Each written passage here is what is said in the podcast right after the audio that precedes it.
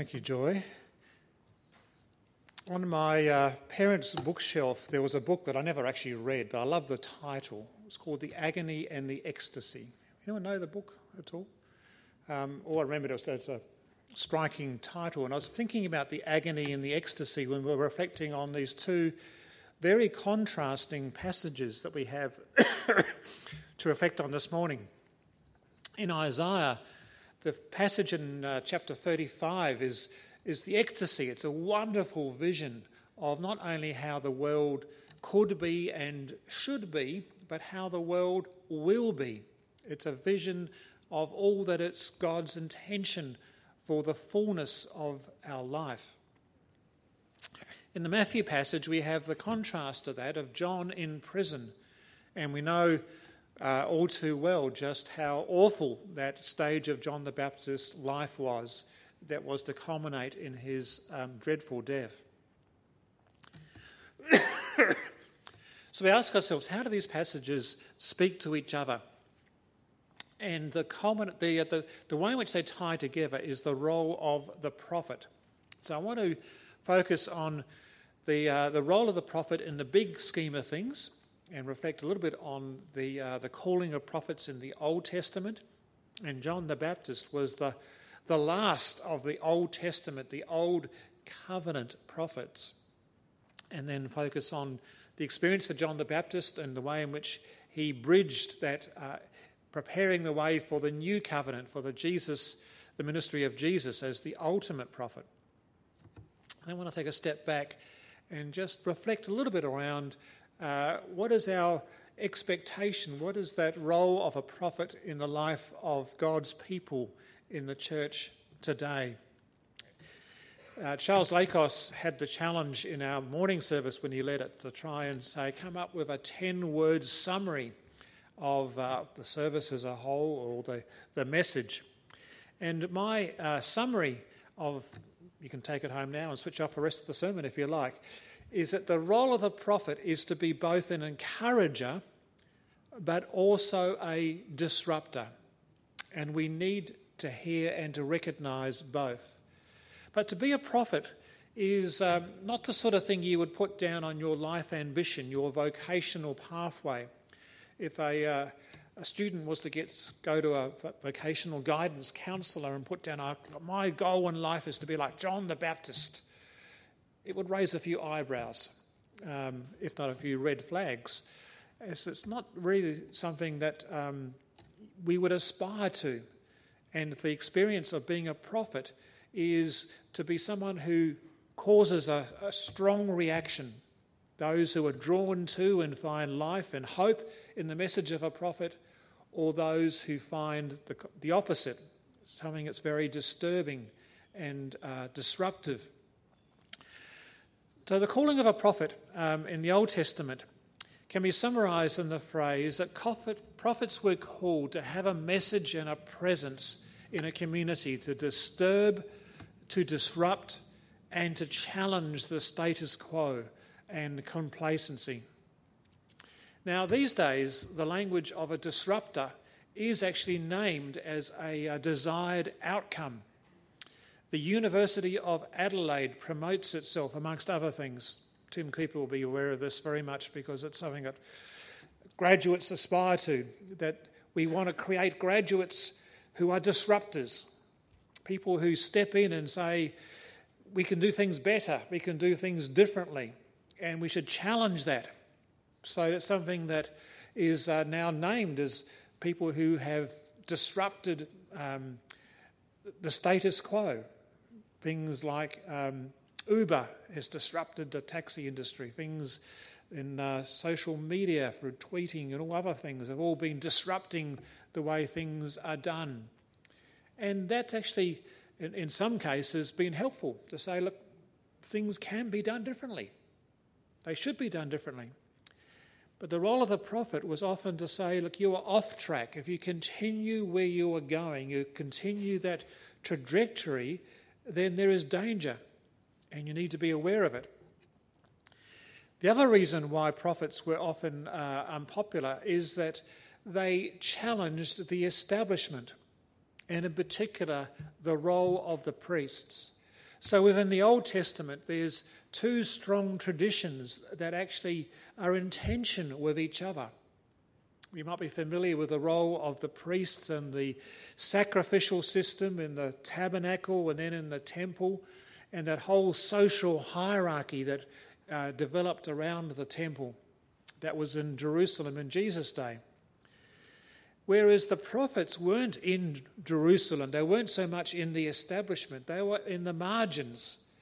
And they were challenging and, in many cases, criticizing the conduct of the religious leaders and saying that they are too complacent. There were prophets in, uh, in the palace, and the kings rather liked having prophets who gave them what they wanted to hear that all is well and the king is doing a wonderful job and will be victorious and just give him your complete loyalty. Whereas other prophets, those who tended to be outside the palace, so there were some good prophets in the palaces, would say that is not the case. They're giving you a false message, a false assurance that all is well. God is actually saying, no, you need to change, change direction. So the language of repentance is the language of changing direction, of taking a U turn, of saying our current course is leading us into peril. And the role of the prophet is to say, change that direction. We actually do need people to disturb us and disrupt us in our own lives. If we are on a trajectory in life, if we're making choices, if we are setting our goals in a direction that is coming at a cost, it actually is an area where we need good friends, good mates, maybe a parent to say, not sure where you're, you're heading with this, but there's danger there. We actually do need those people who can point out that if we are, to use the colloquial phrase, we've lost the plot and we've gone off track. So the role of the prophet is a role of warning. This is a photo I took uh, a number of years ago now in Nelson. And as you come into the harbour in Nelson, in the top of the South Island in New Zealand, there's a very deep channel where you come in. But if you go outside that channel, and if you're coming into a harbour, you've got to remember one thing keep the red markers, the port markers to your left, and the green markers to your right. There's a good reason behind that because if you go beyond it, that deep channel very quickly becomes rock. And uh, the other side of the channel there, to the left of the picture, is an island. It has the wonderful name of Shore Island because so many boats got shipwrecked on Shore Island. They were constantly having to haul people and all the wreckage off the island. So the markers are to keep you in the right channel. And if you keep to the channel, you will reach your destination. You'll reach the goal, the, the, uh, the marina that is the haven, that is the sanctuary. So the role of the prophet was often to say, look, if you're getting out of that channel, going past those markers of God's law and God's wisdom, then there is danger there. So watch out, correct your course. And we need those people. You know, if only the captain of the Titanic had listened to the, uh, the people keeping watch to say, uh, Captain, there's a iceberg ahead. You might want to change your course. Watch out. That is a, a good role, even though it's one that is quite disruptive, calls for change. So that was one of the roles of, the, uh, of a prophet.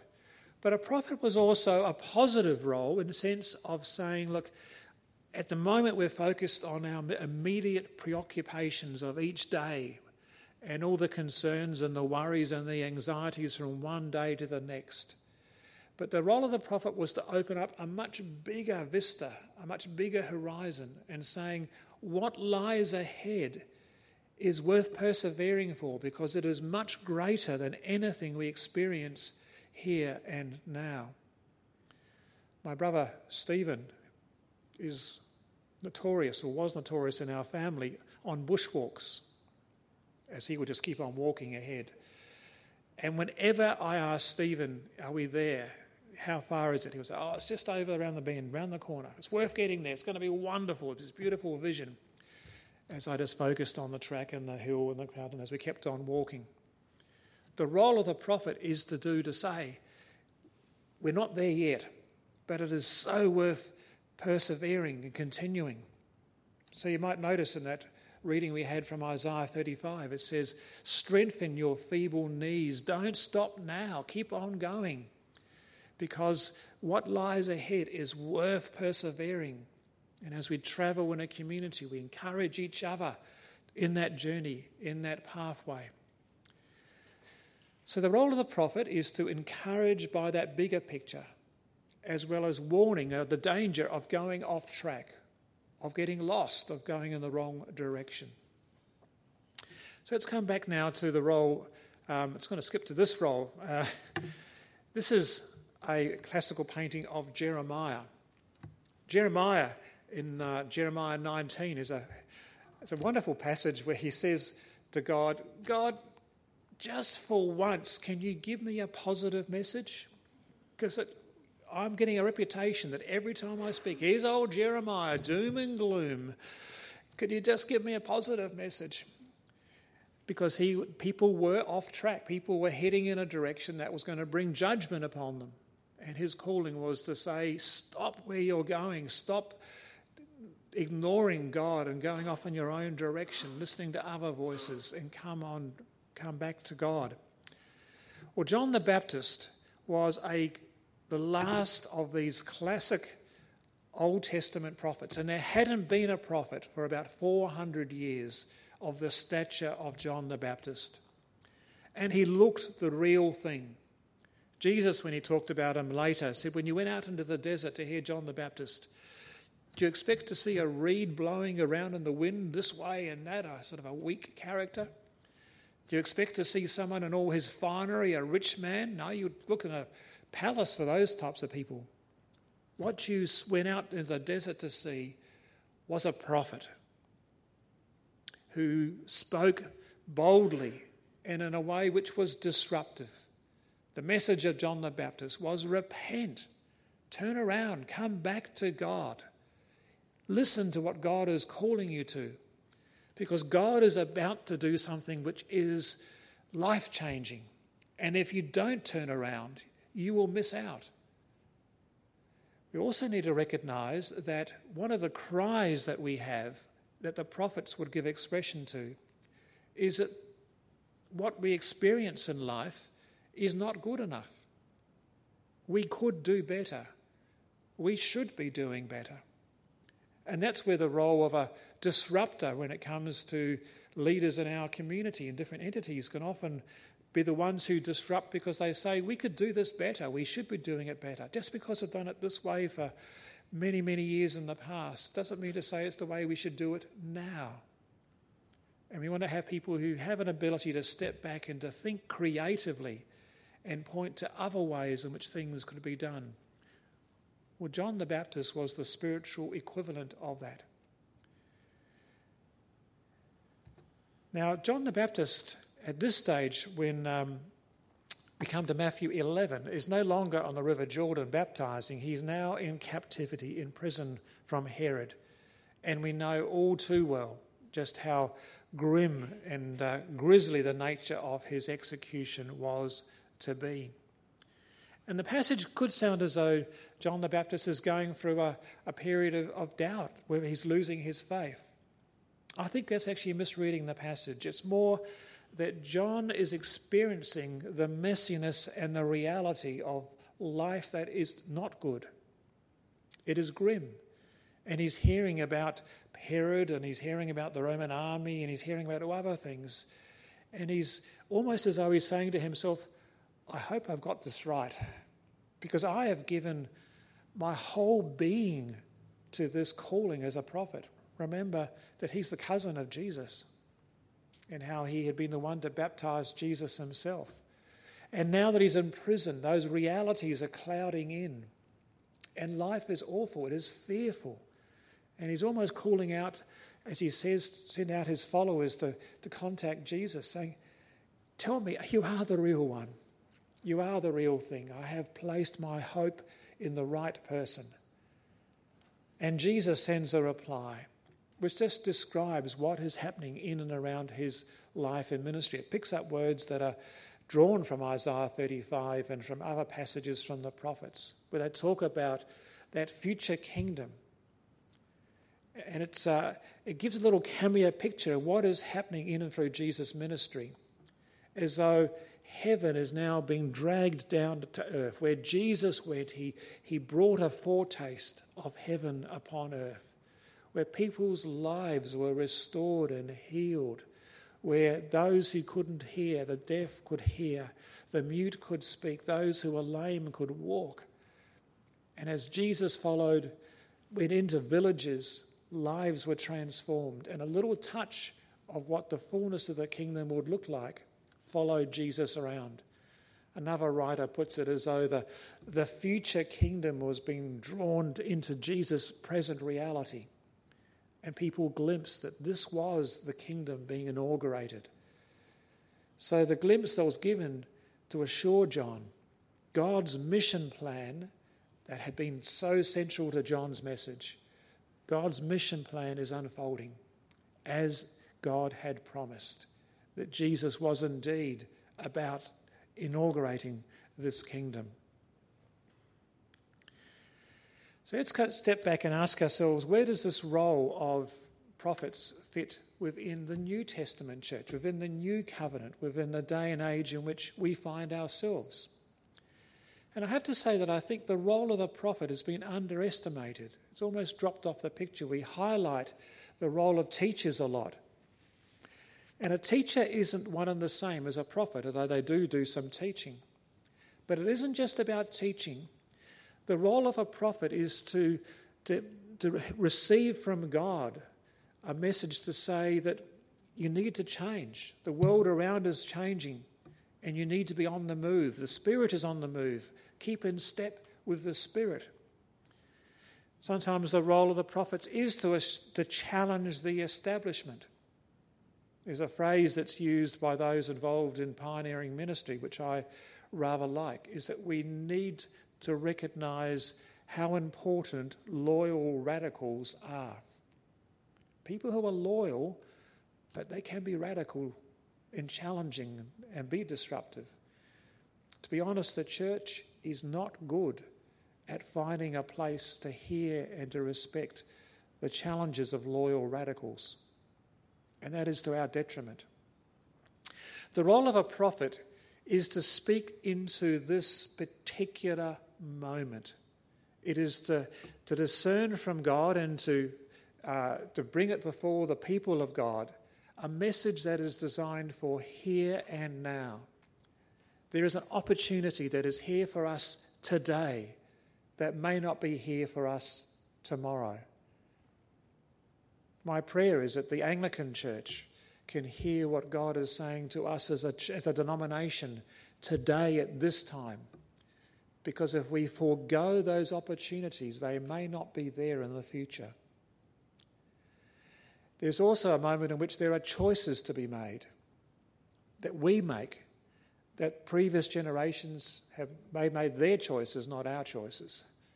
But choices that we might, might make today will create a pathway for those who will follow us. And that is my prayer for this, our church at this time is that we will make choices and we will invest and we will encourage finding a way for the future generations to follow. In fact, that passage from Isaiah 35 talked about there is a way. It is the way of holiness. But we need to make choices to follow that path and not other pathways. So, where do we find ourselves today?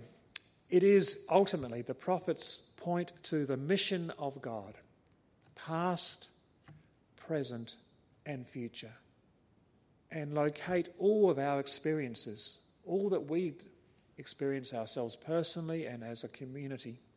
When we hear the news and we ask ourselves, how is it that people who are so evil and destructive and who are so obsessed with power and domination and cause such havoc and harm to others how long will they get away with it?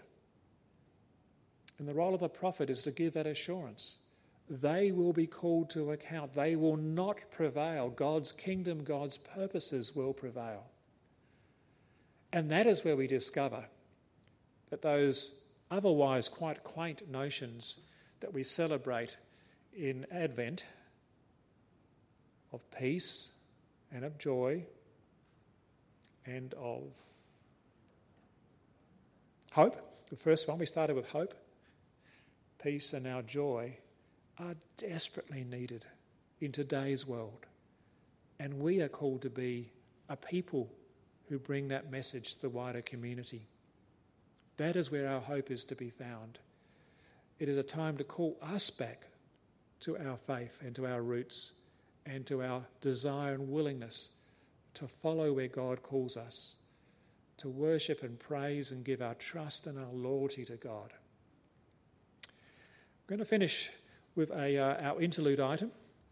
It's from a group that I rather like called We the Kingdom, um, and it's one in which it's a different piece for them. It's actually set in a house, and it's, it's encouraging us all to be still and just to step out of the busyness and the preoccupations and reflect on those great gospel truths that Jesus is the King and the kingdom that John announced has indeed been introduced, and inaugurated, and is underway and it is continuing to grow in and through the name of Jesus. So just listen to this piece, and I encourage you just to listen to the words in particular and catch the, the spirit, because there we will find the cause for joy.